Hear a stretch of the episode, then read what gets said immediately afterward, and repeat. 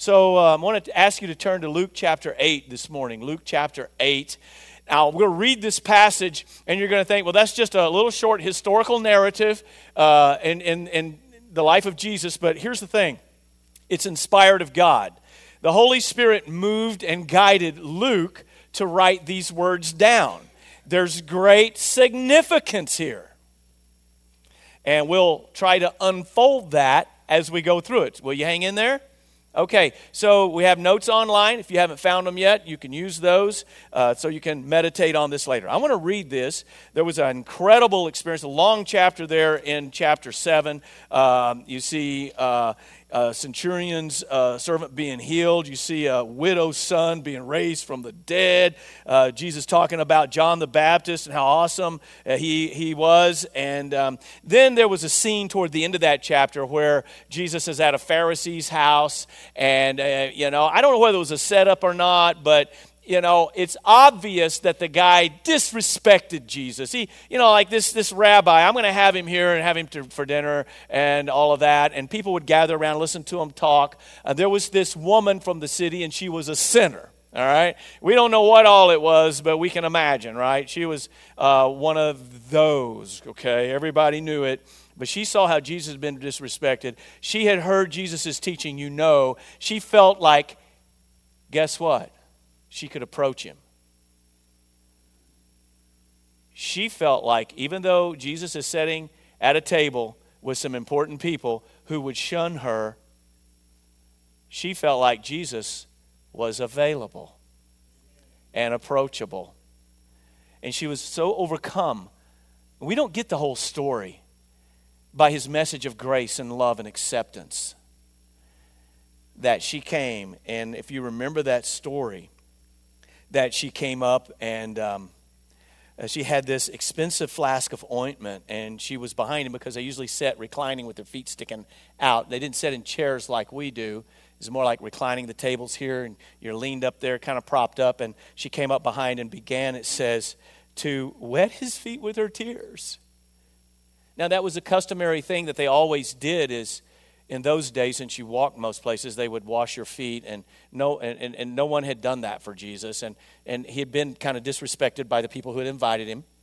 But she knew that, but something about the conversation, she was weeping uncontrollably. She had no water, but she used her tears. She used this ointment that was expensive, and she wiped it with the hair of her head. Now, there's a similar instance where this happens later, and it's Mary, Martha's sister, not Mary Magdalene, but the other Mary. It's a different woman here, okay? This is a different situation. I know people like to wonder about that. Now, this is a different situation, and the Pharisee kind of tried to judge Jesus like, well, he can't be much of a prophet if he knew what kind of woman that was, He would be like, and so Jesus knows our thoughts, doesn't he? Yes, he does. He knew this, and he told this story about someone who owed a little bit of money, and the debt was forgiven, and somebody who owed a huge amount of money, and their debt was forgiven. Which one, he said, will love more? He said, well, the one that canceled the larger debt. And he said, you judged rightly. He said, you see this woman? I entered your house, and you gave me no water for my feet. See? That was a common thing, and Jesus, he didn't say anything, but till now he calls him out. He said, but she has wet my feet with her tears and wiped them with her hair. You gave me no kiss, but from the time I came in, she ceased not to kiss my feet. You did not anoint my head with oil. And that's something they did a lot back then. But she's anointed my feet with ointment. He said, I tell you, her sins, which are many, are forgiven, for she's loved much. But he who is forgiven little loves little. And he looked at her and said, your sins are forgiven. That's how that chapter 7 ends. The story stops. God doesn't see fit to tell us. I would like to know what happened at that table. After this, I'd like to know after Jesus left what the conversation was about.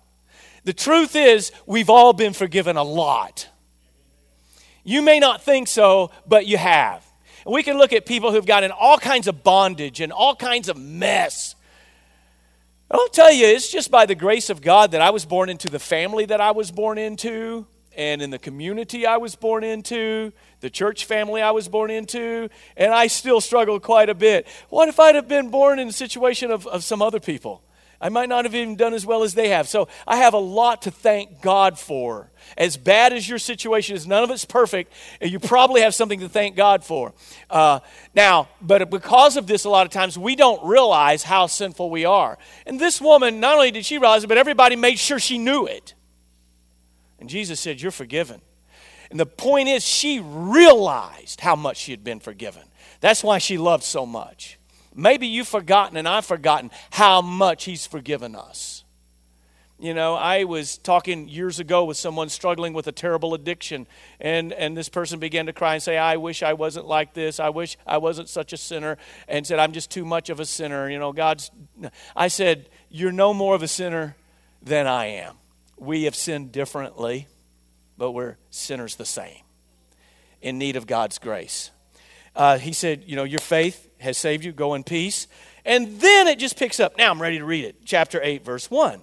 So it just a little narrative here after that powerful story. "Soon afterward, he went on through cities and villages, proclaiming and bringing the good news of the kingdom of God. And the 12 were with him.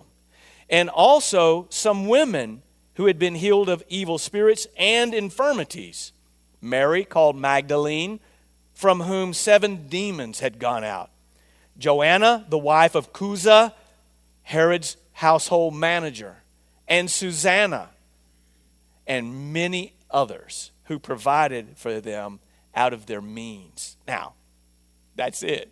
You might think, okay, so we know what Jesus was doing and where he went and who was with him. What's so significant about that? Well, I want to tell you, from this whole passage, we find out what real significance is. Now, to be significant means to be very valuable, very important, very impactful. We have every bit of that right here. So the thing is that everyone really needs, one of the biggest, one of the deepest needs that any of us have is that need that we have not just to feel significant, but to truly be significant, valuable. We all need that. Now, sometimes we'll make people feel that way, like, "Oh, well, aren't you so?" And I'm just, you know, you may just be, but you may not really value them. But to know your value, to know that not only you feel it, but it's true. Because I'll tell you, a lot of us feel very insignificant. I struggle with this, okay? So the Holy Spirit's all over me, stomping on my toes, convicting me to just accept God's truth. Isn't that something? A lot of times, why is it we would rather believe the devil's lies than God's truth? God's truth is so much better. It's so much more powerful. Maybe it's this. It just seems too good to be true. And the Spirit's answer to that is, you have no idea. It is off the charts good, but it's still true. I don't deserve this. Well, that's what makes it so impactful and significant. That's what grace is, folks. That's what grace does. And if you don't know who you are, you don't know how to act. I don't know how many times I would be acting up, and I would be reminded that when I was a boy, we don't act like that. You know? It may be politically incorrect to use the word savages still. I don't know that or not, but I was accused of being like, we're not raising a bunch of savages, wild people, you know, like that. Don't you know who you are?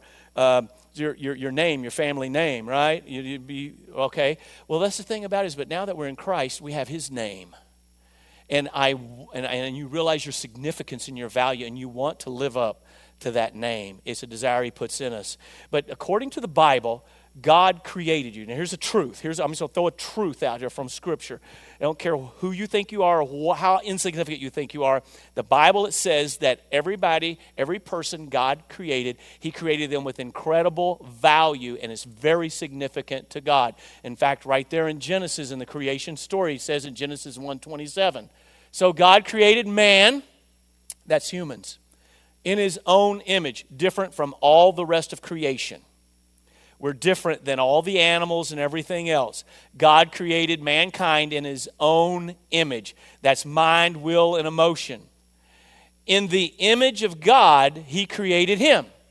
How did God create humans? In the image of himself. And secondly, male and female, he created them.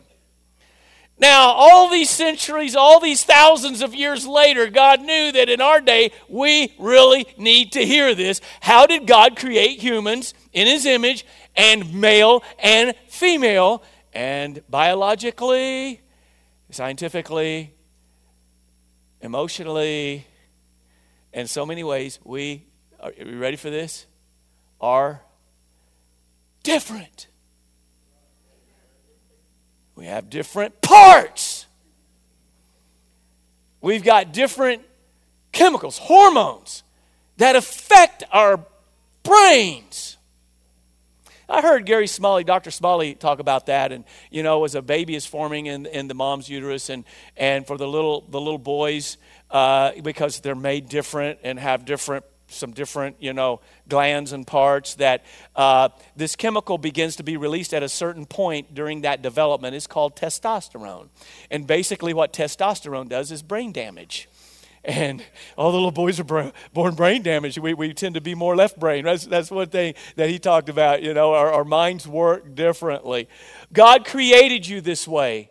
And this is why all human life is significant. Are you with me? It doesn't matter who they are. It doesn't matter where they are, what language they speak, what color is their skin, what are their religions, what are their customs. It doesn't matter whether they're unborn or born. Human life is sacred and significant to God Almighty.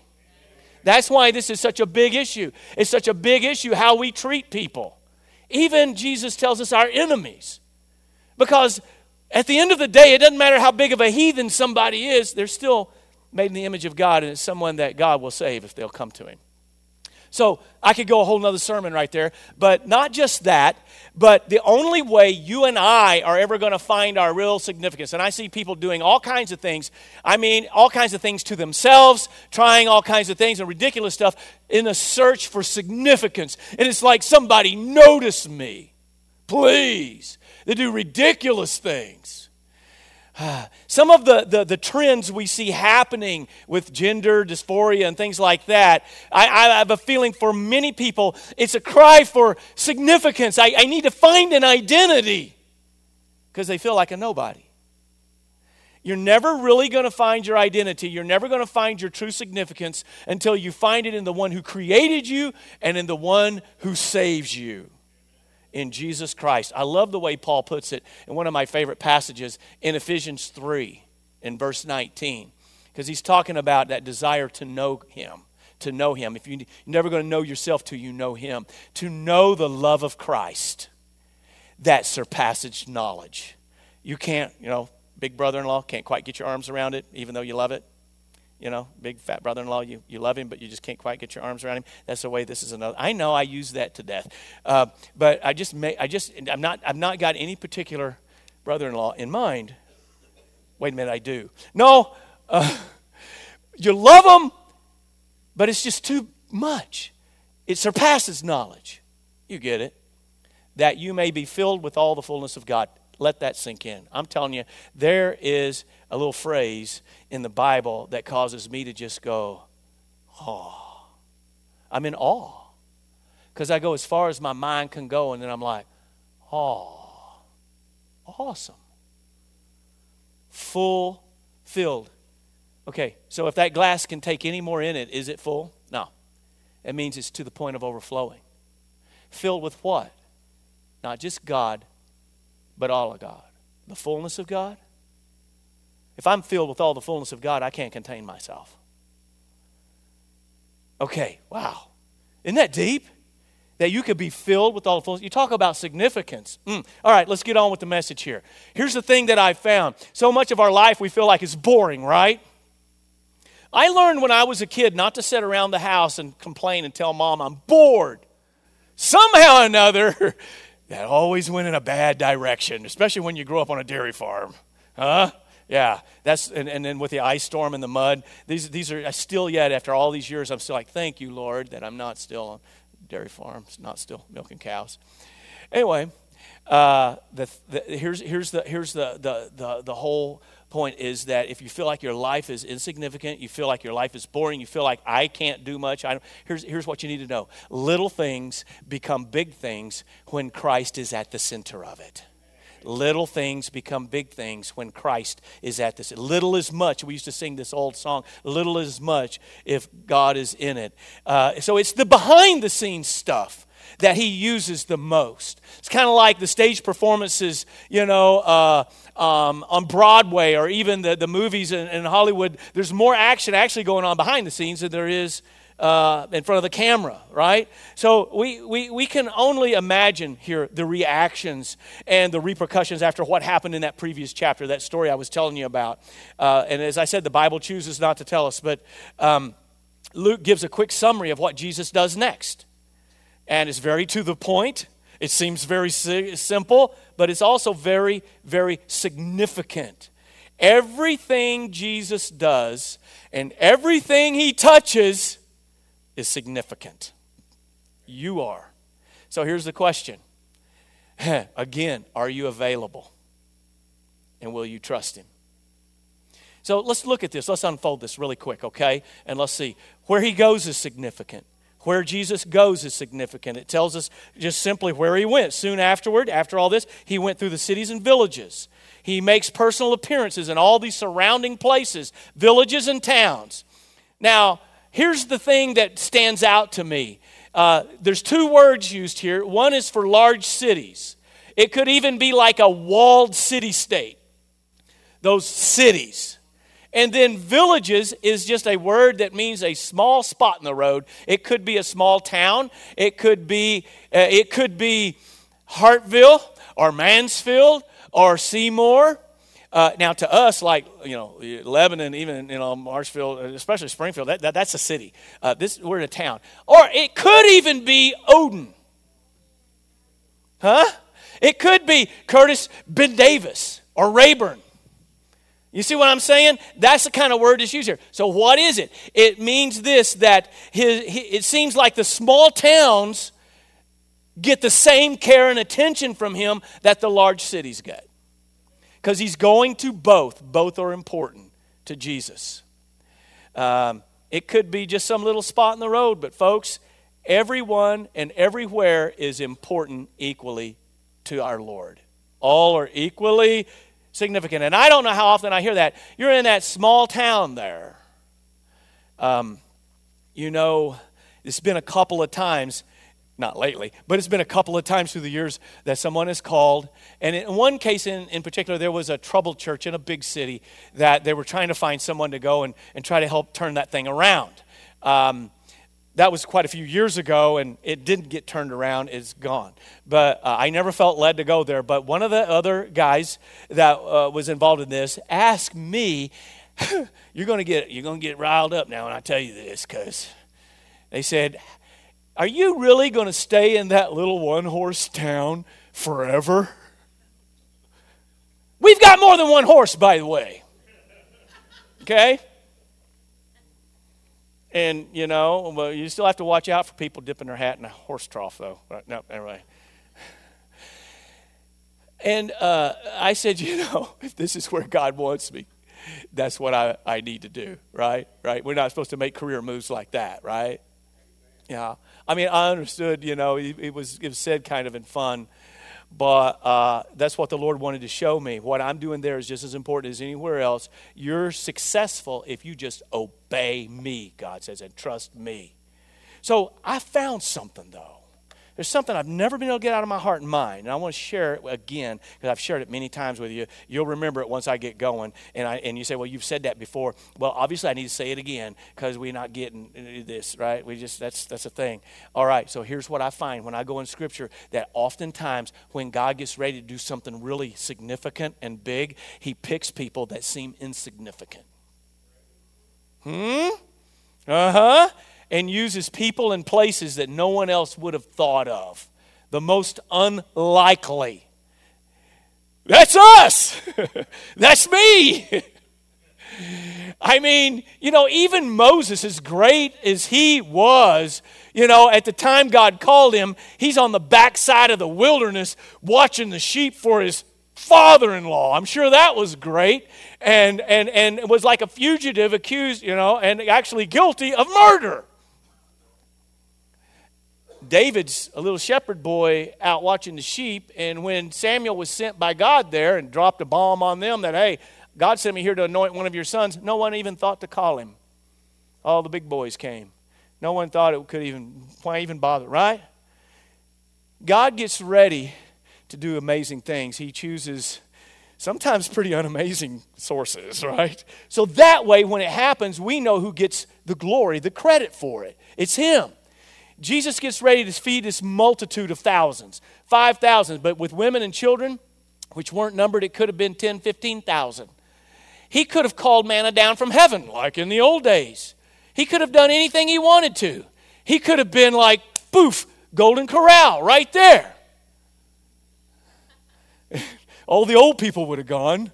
I'm sorry. I don't know, that's just one of my things. If you can't walk, if you've got a walker, if you can't walk and you're going to go places you got to get your own food and carry it, maybe you should go to a restaurant where they bring your food to you. I've just something I've noticed. It's tough.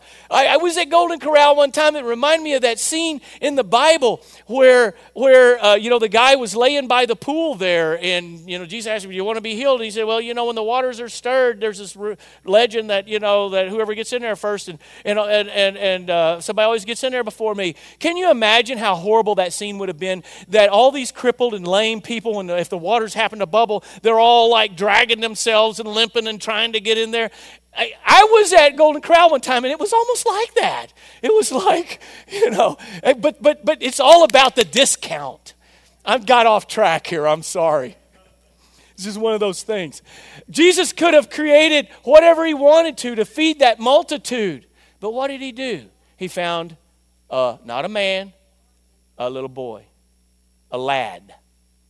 And he didn't have anything but a little basket lunch with a few fish and a few loaves of bread.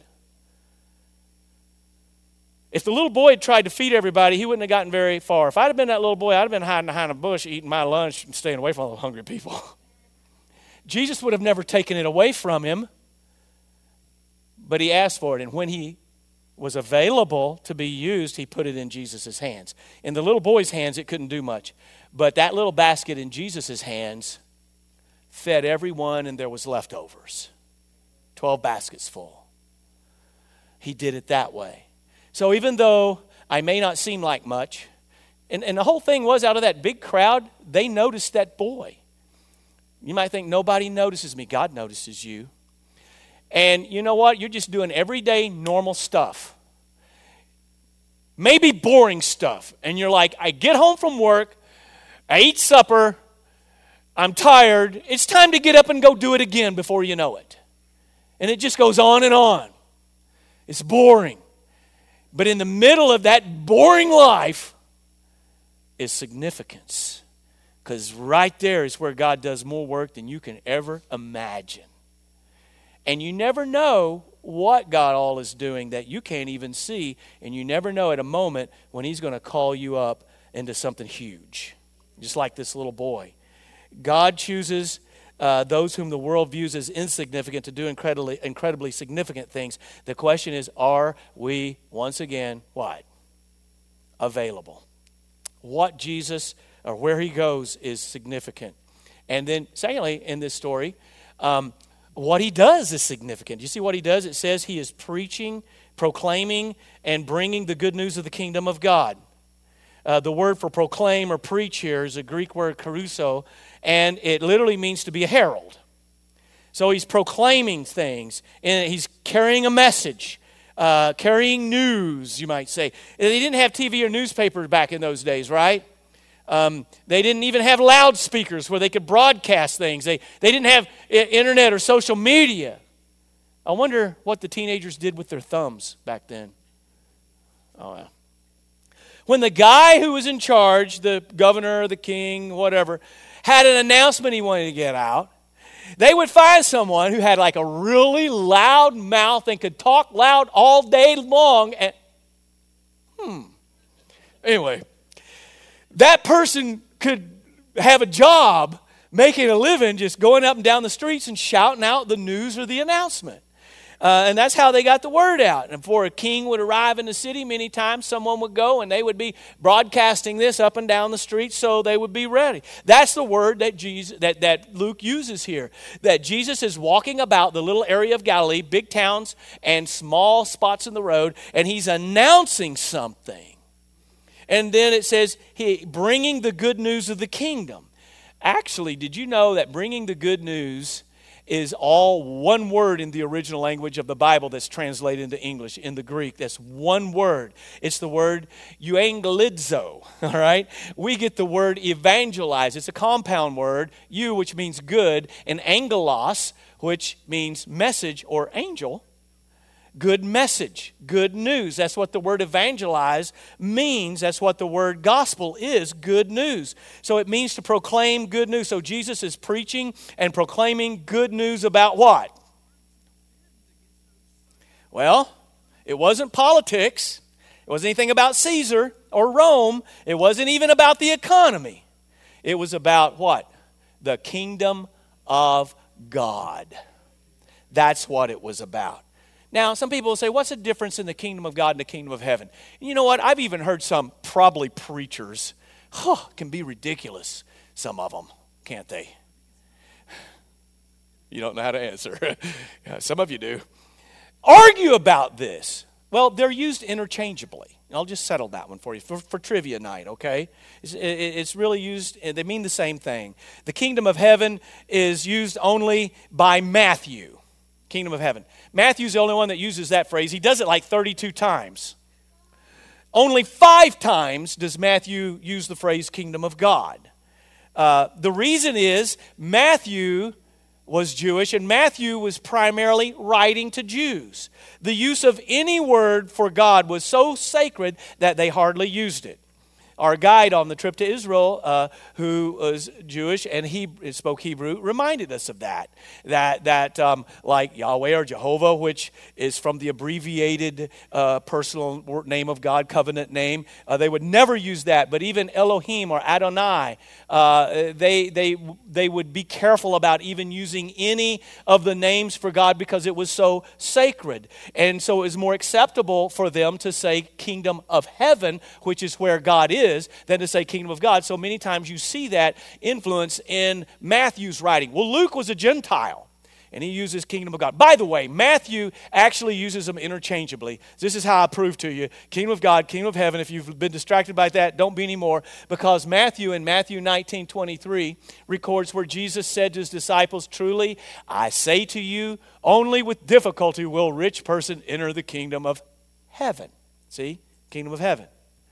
Next verse, he says, "Again, I tell you, it's easier for a camel to go through the eye of a needle than for a rich person to enter the kingdom of God." So he uses them interchangeably there, right? So what's the kingdom of heaven? What's the kingdom of God all about? What is this?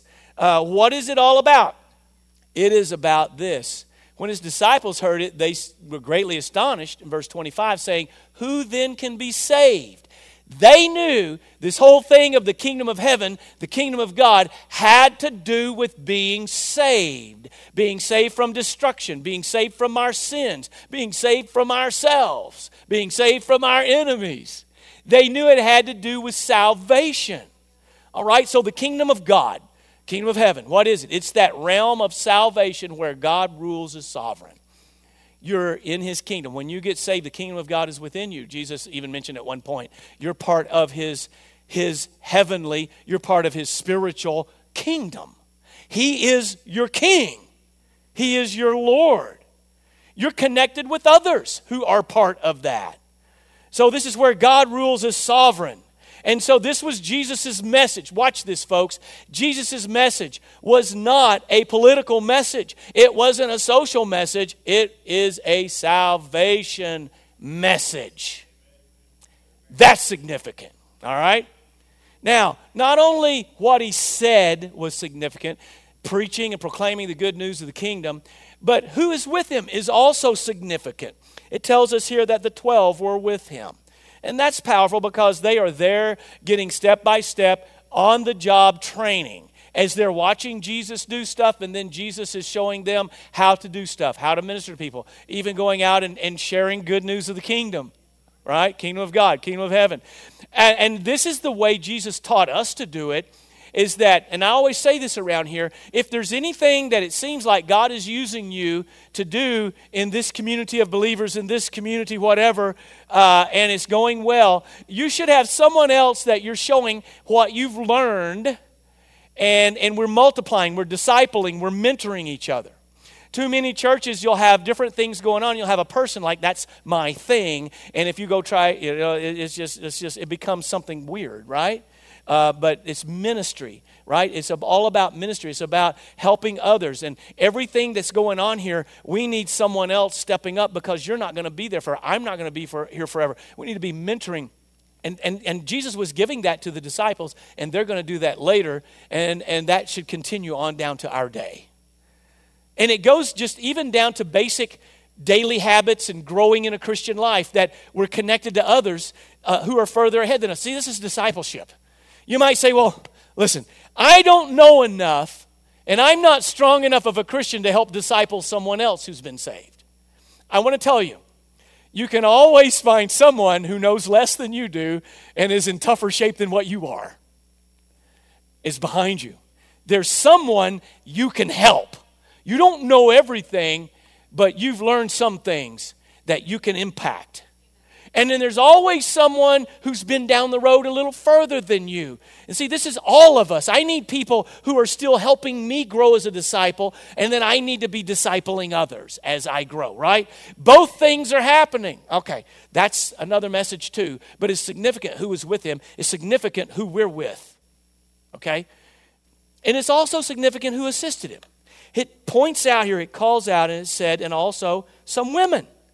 Now, some had been healed of evil spirits like Mary Magdalene, and some of infirmities. It's quite a mixture here. Now, it's not crucial to the, follow me here, we're about done, if that helps. It's not crucial to the whole story that they get mentioned here. You know, I mean, why do you have to throw that detail in, Luke? Well, evidently, the Holy Spirit thought this was significant. There's our word. I keep saying it, don't I? It's significant. And we don't need to skim over it. And here's what you need to know. It's bigger probably than you realize. Because in this century, okay, let me back up. In this millennium, and in that century, because we're talking a couple thousand years ago, right? This was, and so the first people reading Luke's gospel, this was so in your face, because in those days and in that culture, the religious and cultural world of that day, Jewish, Roman, Greek, women were not allowed to occupy prominent places. The rabbis did not waste time teaching women. What about the Roman or Greek world? Socrates and Aristotle both disdained teaching women. To be seen socially, think about this. With that being the case, to be seen socially, teaching and honoring a group of women would be off the charts radical. And that's what Jesus did. We don't realize how big that was, folks, and how much some of them hated it. Jesus was in a culture that oppressed the men, dominated women, and mistreated them. A woman couldn't even be a witness in a court of law. That's part of their culture. Significant then that the very first witnesses to the resurrection was who? Women. If you were making up this story in that day, or even 100 years later, you wouldn't have made it up like that, because it would have been unbelievable. You didn't do stuff like that, but that's the way it happened. Jesus sets things straight. Jesus is the one that honored women. As we said, male and female, we have different, sometimes abilities, roles, equally valuable always in God's eyes. Unlike people of our days, though, we don't find the folks then kind of accusing Jesus of something funny going on. You never find that. You have a group of women who are there with them, traveling with them, but nobody's accusing of funny business. I'm sorry that in the day that we live in, that we have such perverts out there. They're always trying to make something weird going on between Jesus and some of these women, or Jesus and Mary Magdalene. But guess what? That's what perverts do, is they pervert things. That probably wasn't a very couth way to say that, but sometimes I am uncouth. These women dedicated their lives to helping. Did you get that? Jesus used them in a very crucial part of his ministry. And Luke is letting us know that without their help, it would not have been possible for Jesus and the 12 to even travel from place to place and spread the message and do what they did. Without them there, this couldn't have happened. Very crucial. And they're named. Look, Mary Magdalene is mentioned. And by the way, her name simply means she came from Magdala. Now, years ago, they used to debate. I read some old commentaries. They were debating on this. You know, we don't know about that town. All that.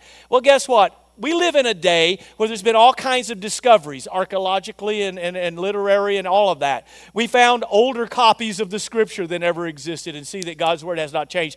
And archaeologists. So some years back, they began to try to build a Catholic church there on the shores of the Sea of Galilee, and they uncovered some stuff as they were excavating. And we got to visit that place, didn't we? And it's not far from Capernaum, and they uncovered the town, the village of Magdala. And you know what? You can actually go there. That's when we were there, that you helped us go do this. This was amazing going in there to this place.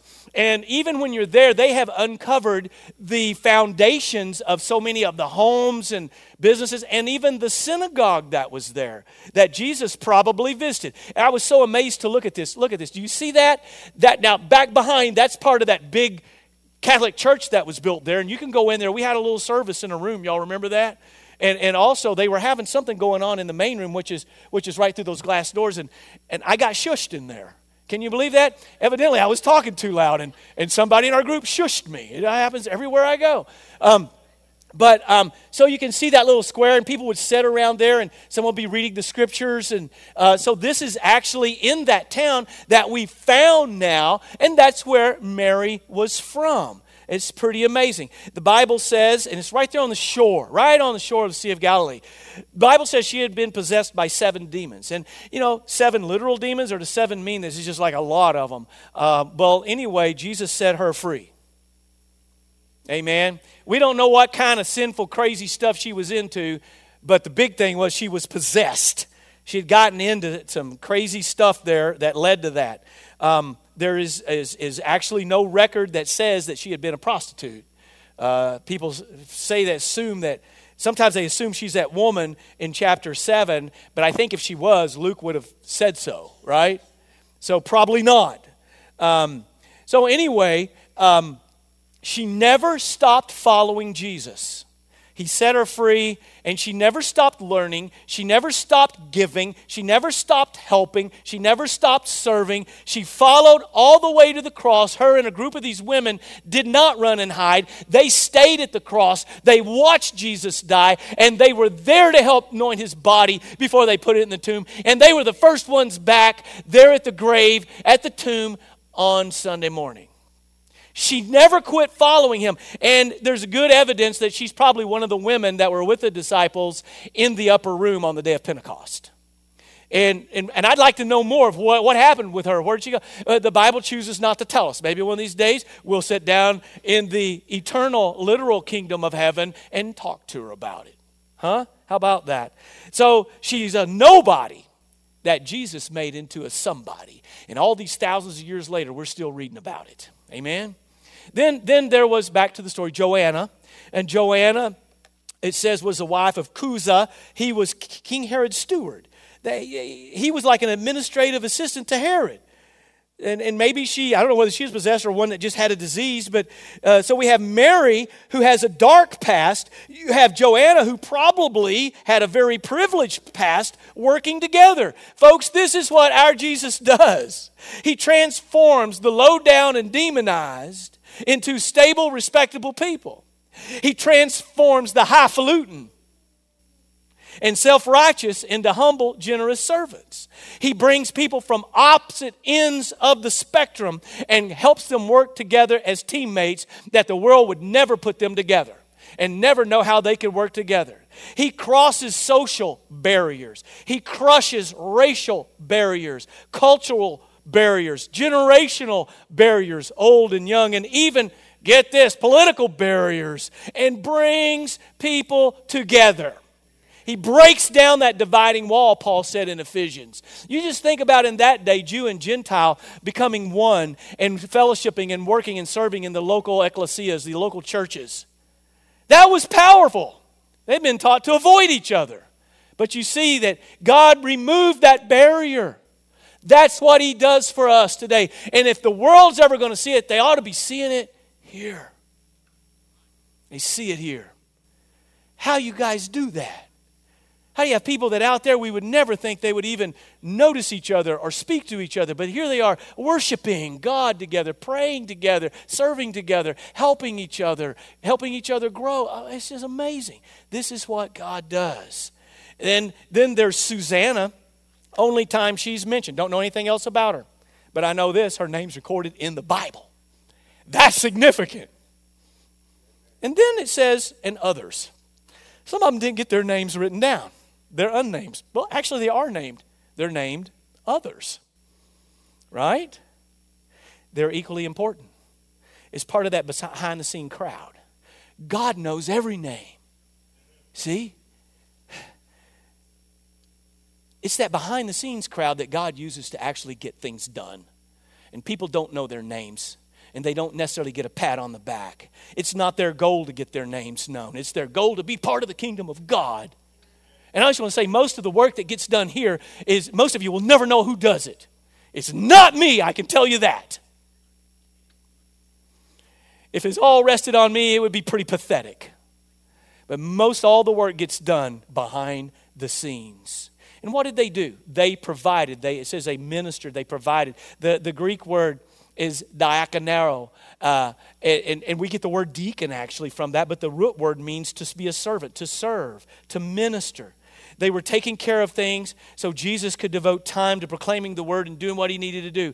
As I said, it means to take care of needs. And the imperfect tense is used here in the Greek, which suggests continuous action. They never stopped doing this. And they were caring and serving continually for the everyday needs and for the everyday stuff and the behind-the-scenes stuff so the gospel could go forward. Luke informs us that they did this out of their own substance. That is, out of their own private resources. So you see, it involves sacrifice. Every one of these, they weren't now just following Jesus just because what they could get from Jesus. They were giving and sacrificing because they loved Him so much and because of who He is. They kept the ministry rolling, folks, and they weren't expecting anything in return. They were just overwhelmed by His extravagant grace. And they couldn't stop giving and following. All right, let's wrap it up. I just got to say this. We've got some great men here in our church. And a lot of the great men are the men who are serving and doing things, and you may not even know about it. Some of the least may be the ones like me that are up front and, you know. But I want you to know who really keeps things going around here. It's not the great men. It's the women. You can say amen, because it is true. It's our women that keep things going and keep things moving. You know, it was that way when I was a kid in my home church. And I talked to my granny about it one time, my great-grandma, and she said that in the old days, they didn't have preaching every Sunday. The preacher would come around every once a month or so. And there was nowhere else to go out there on the farms. People would come. They have dinner on the ground, all that stuff. People bring stuff. It was a great time to see people. But the problem is a lot of the men would sit outside under the shade trees and chew tobacco and spit and whittle. And, you know, and I can remember as a kid visiting people with our pastor and visiting this old guy. And he said, "All right, church, that's for women and kids." And I was a smart aleck young guy, and I thought about saying, "Ornery old men die and go to hell too." But I didn't say that. Women's for church. Church is for women and kids. Come on. But every now and then the preachers would get to preaching and they'd hear out there and you'd see one of those guys throw down his whittling knife and come crying into the building and up to the altar to pray. But the women made things happen. I could see that as a kid. And so it's so crucial. All of our roles, every one of us is significant. So here's what I want to say in closing. We have an opportunity here in a small place, a small town, to make a big difference that you never know. Our pebble drops, it could ripple throughout the whole world. I'm just saying, if we just worship God and serve Him like we should, we're available. So if God wants to do something that's earth-shattering, we're available. And He can do it through us because we're just as significant as anybody. We're a small congregation in a small town. We've got a lot of good churches around here. But I'm just saying, you right here are the kind of people that God is very likely to use to turn the world upside down. And because of the giving that you do here, we support God's work all over this planet. There are missionaries that we're keeping on the field because of your prayers and your gifts through this place. Right there in that box back there that you drop off or that you sent in, that's going all over the world. The sun never sets on it.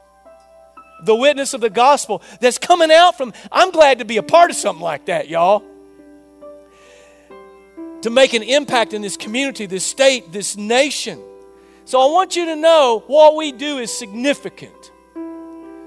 What we do is significant. Everyone is significant in the Lord's work. You are blessed to be a blessing. Your prayers are significant. God is working in and through your prayers in ways that you don't even understand. He burdens you to pray. He answers your prayer. Sometimes you get to see the answer. Sometimes you don't. Or sometimes He shows you how you can be part of the answer. Are you a river of blessing? Or are you just a reservoir of religion? So here's the thing. Let's go out there. Let's be available. And let's go out there from this place and realize everywhere we go and whatever we do is significant if Christ is the center of it. Father, I thank You again for allowing that opportunity to worship.